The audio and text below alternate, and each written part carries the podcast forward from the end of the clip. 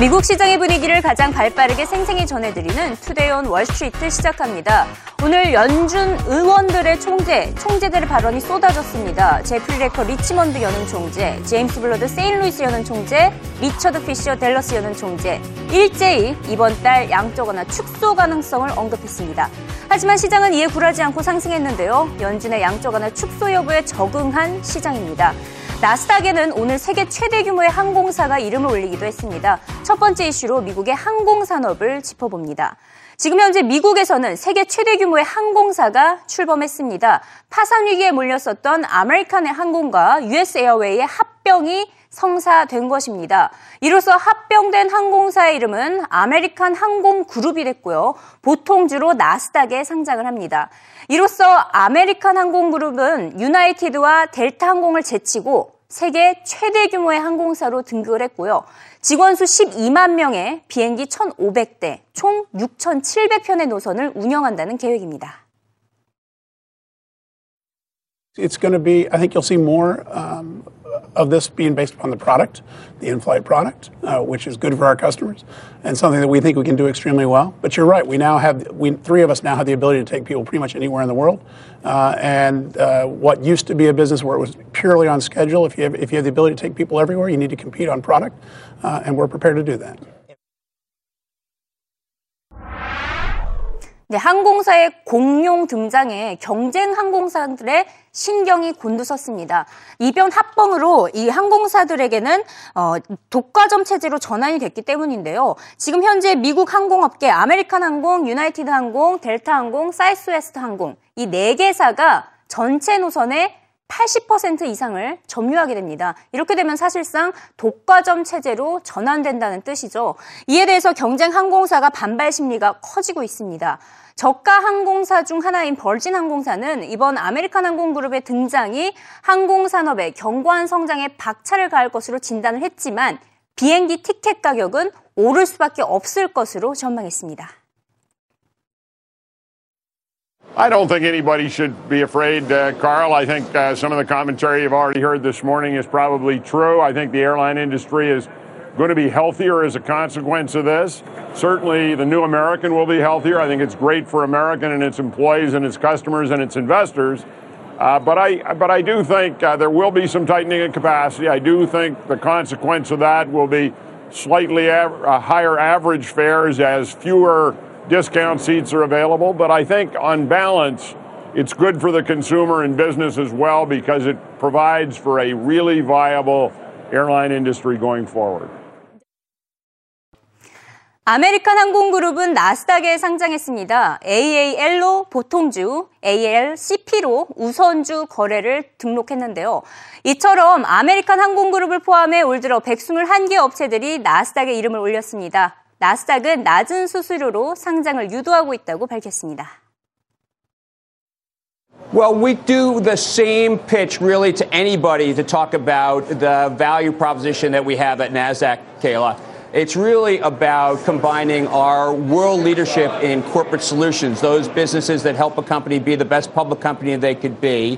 And that was reinforced by our acquisition of Thomson Reuters IR, PR, and multimedia assets earlier this year, combined with some very unique uh, visibility opportunities that we talk about with each company, our global leadership in technology and trading, and we combine that with uh, lower fees. And we think we've come up with a very, very compelling value proposition for companies who are looking to IPO on, on us, and as you said, 121 companies so far this year, or, or companies that uh, will be willing to go through a review like American uh, did uh, in conjunction with their listing. 이번에는 일본으로 넘어가 보도록 하겠습니다. 미국과 중국발 호재가 일본에도 훈풍으로 전해지고 있습니다. 미국에서는 실업률이 5년 만에 최저치인 7%를 기록하며 경기 회복 신호를 보냈고 중국에서는 무역 수지가 5년 만에 최대 흑자를 기록한 데다 물가 상승률도 3%로 낮아지면서 개혁안이 효과를 보이고 있는 것으로 나타났습니다. 이에 따라 일본 뉴케이 지수가 2.3% 가까이 상승을 하면서 15,650선에서 거래를 마쳤습니다.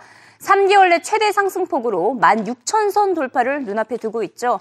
아베노믹스 효과로 지난 1년 동안 니케이 지수 벌써 50% 넘게 상승을 했습니다.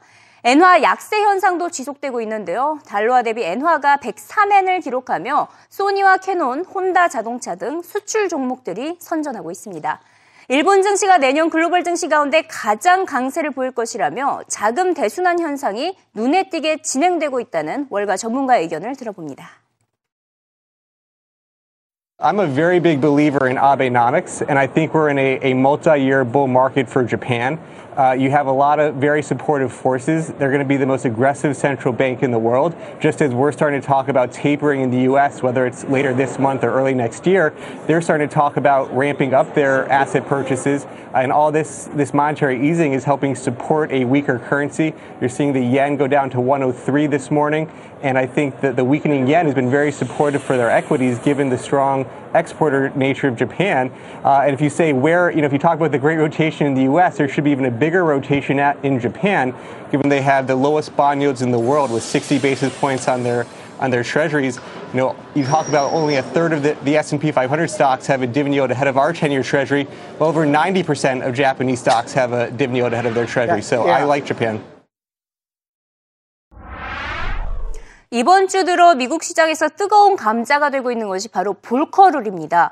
이번 주부터 미국에서는 금융 규제 법안이 더 강화될 것으로 예정되어 있기 때문인데요.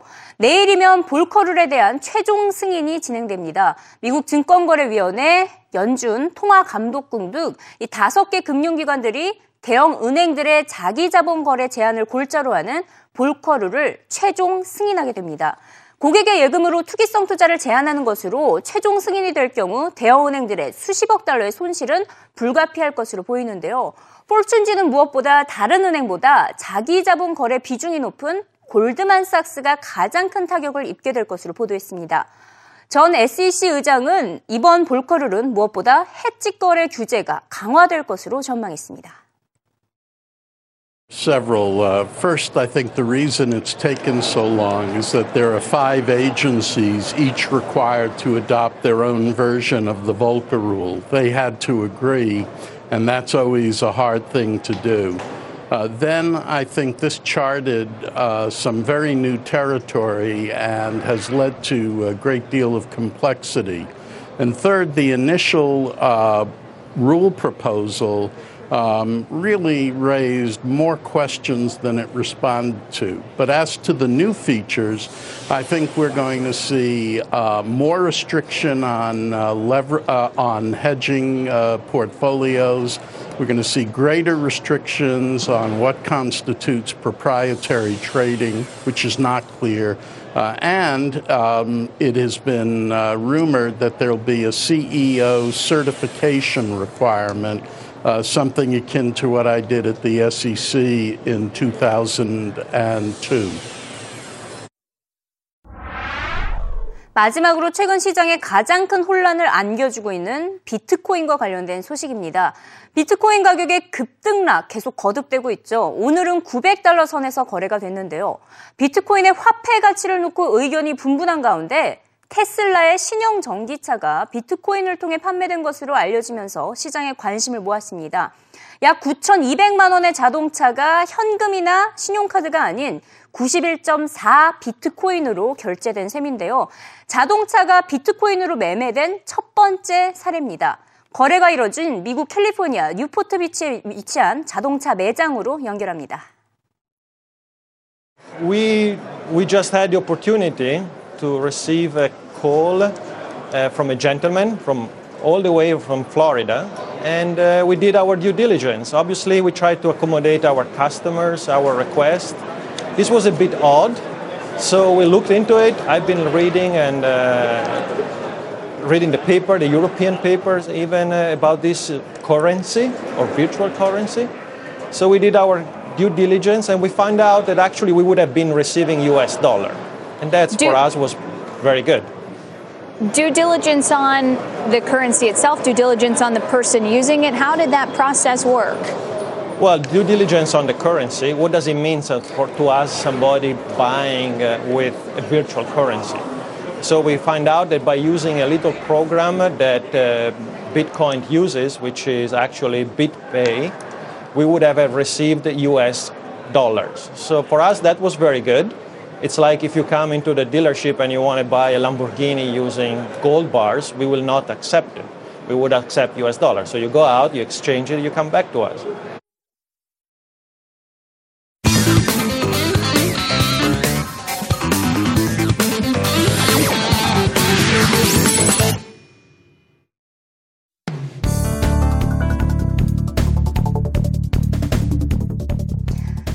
지금 현재 이 시각 CNBC 헤드라인 어떤 소식이 전해지고 있는지 살펴보도록 하겠습니다. 재밌는 사파가 지금 헤드라인을 장식하고 있는 것을 확인할 수가 있는데요. 지금 헤지펀드 월가 투자자들이 돈더미 위에 앉아 있는 것을 알 수가 있는데요. 헤지펀드를 하기 위해서는 얼마가 얼마의 자본이 필요한지를 보도하고 있습니다. 시티그룹의 조사 결과 브레이크 이븐 본전치기를 하기 위해서는 최소한 3억 달러가 필요하다고 조사 결과가 나왔습니다.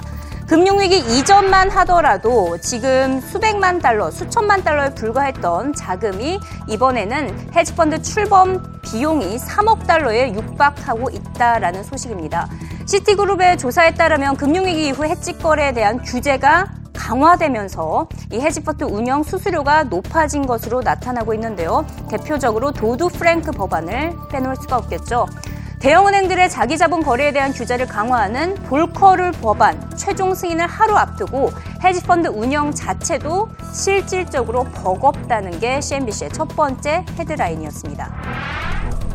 네, 이 밑에 또 어떤 소식이 전해지고 있는지 살펴보도록 하겠습니다. 앞서 미국에서는 최대 규모의 항공사가 출범한 가운데 유럽에서는 유럽의 최대 항공과 방산업체죠. 유럽 항공 방위 우주 산업 EADS입니다. 이 업체에서 실적이 저조하기 때문에 이 부분에서 앞으로 3년 동안 무려 5,800명에 달하는 직원들을 감원하겠다는 대규모 구조 조정을 발표를 한 것을 알 수가 있습니다. 자, 2016년 말까지 5,800명의 직원을 감원하겠다라는 계획을 전하고 있습니다. 자, 이 밖에 또 어떤 소식이 전해지고 있는지 살펴보도록 하겠습니다. 오늘 연준 이사들의 발언이 쏟아진 가운데 JP몰건의 수석 스트레티지스트가 지금 현재 시장은 연준의 양적 완화 축소에 대해서 전혀 우려하지 않고 있다는 의견을 제시했습니다. 연준의 출구 전략이 당장 시행이 된다고 하더라도 시장에 큰 충격이 없을 것이라는 의견인데요. 11월 고용지표 호조에 주, 주식시장도 여기 보시면 다우지수와 S&P 500 지수가 심리적 지지선인 16,000과 1,800을 돌파했기 때문에 큰 타격이 없을 것이라는 진단입니다. 어, 지금 예전과 달리 투자자들이 많이 편안함을 느끼고 있기 때문이라고 표현을 했는데요. 하지만 이 짐로 이 사람이 보기에는 12월 고용 지표와 연말에 쇼핑 실적이 나올 때까지는 연준이 양적 완화 축소 카드를 내놓지 않을 것으로 전망을 했습니다. 즉 실제 테이퍼링 가능성 내년 1월이 더 높아 보인다는 전망이었습니다. 이어서 바로 밑에 있는 기사 한번 살펴보도록 하겠습니다. 런던의 부동산 시장과 관련된 진단인데요. 자, 최근 들어서 런던의 부동산 시장 버블의 과열 양상을 띠고 있다라는 판단이 지배적이었죠. 하지만 이 헤드라인을 살펴보니 일부 전문가들은 이 같은 버블 진단은 과잉됐다. 라면서 현재 시세는 완전히 납득 가능한 수준이라고 주장을 했습니다.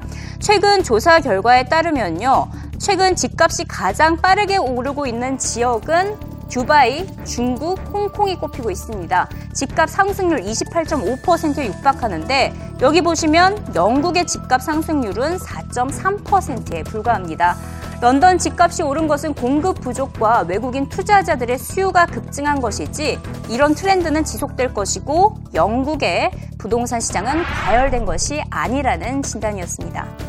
마지막으로 맥도날드의 한번 실적 살펴보도록 하겠습니다. 실적이 다소 실망스럽게 나왔는데요. 11월 글로벌 동일 매, 점포 매출이 기대에 못 미치는 수준으로 나왔습니다. 그 이유는 이 전 세계 매출이 전년 대비 0.5% 증가에 그쳐서 예상치를 하회했는데요. 특히 미국에서의 매출 0.8%나 감소를 했습니다. 뭐 샐러드 랩, 스무디 등 신메뉴가 어, 서비스의 질이 낮았다라는 혹평이 쏟아지고 있습니다. 치열한 업계의 경쟁이 펼쳐지고 있고 상대적으로 취약한 고객 기반이 미국 매출에 타격을 입혔다는 분석입니다. The good news for McDonald's is they still do a lot more traffic and a lot more volume than many of their competitors. $2.7 million uh, per restaurant average volume, about 1,300 transactions uh, per day per restaurant. Compare that to a Chipotle at about 550. That's the good news. The bad news is they're struggling to get that incremental traffic. Um, in the month of October, they closed the gap versus the industry, down 180 basis points worse versus uh, you know 310 in the month of October. Uh, but we don't see that reversing anytime soon. There is no breakthrough product. Uh, the economy is improving, but not enough, I think, to warrant you know a, a real push for McDonald's.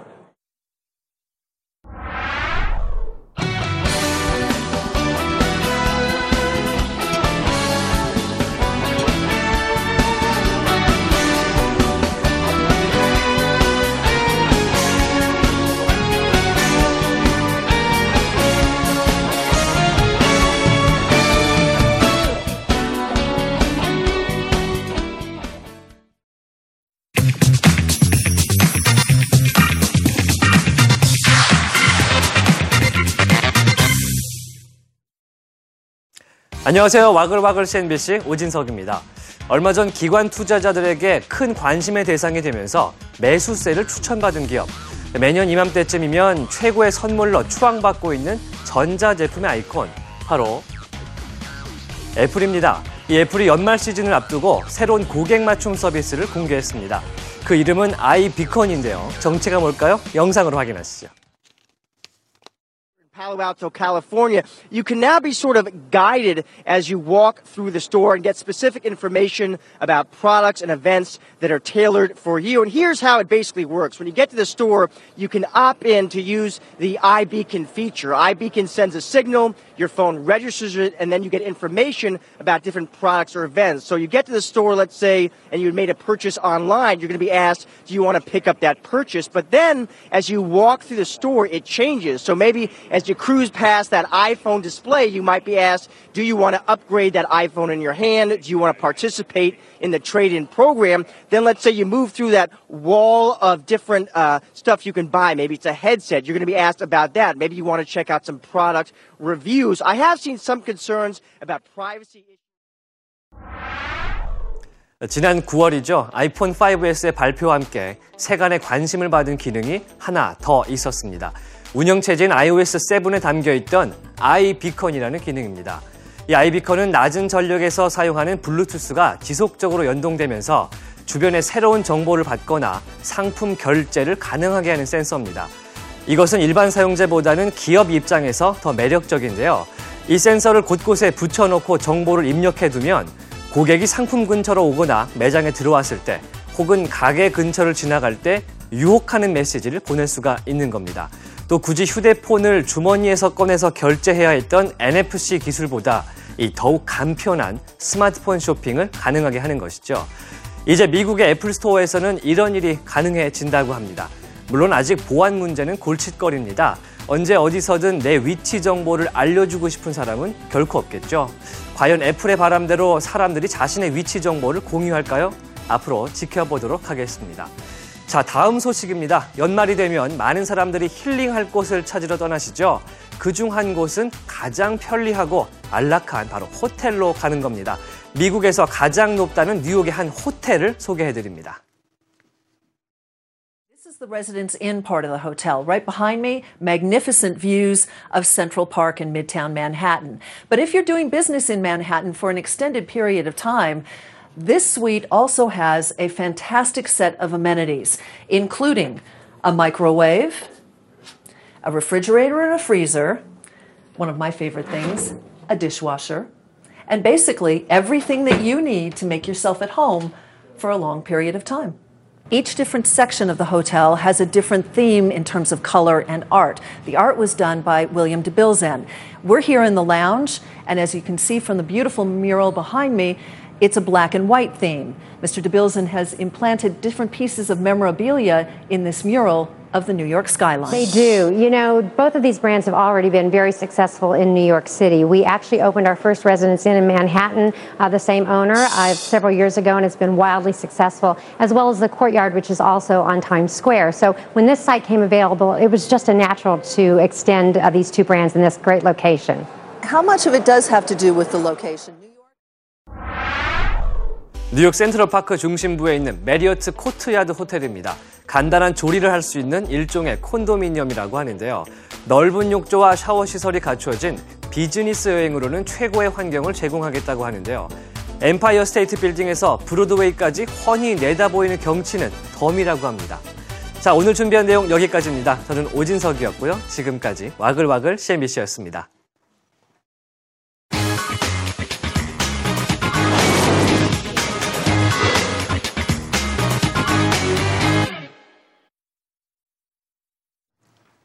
네, 오늘 세명의 연준 위원들이 강력한 발언을 가졌습니다.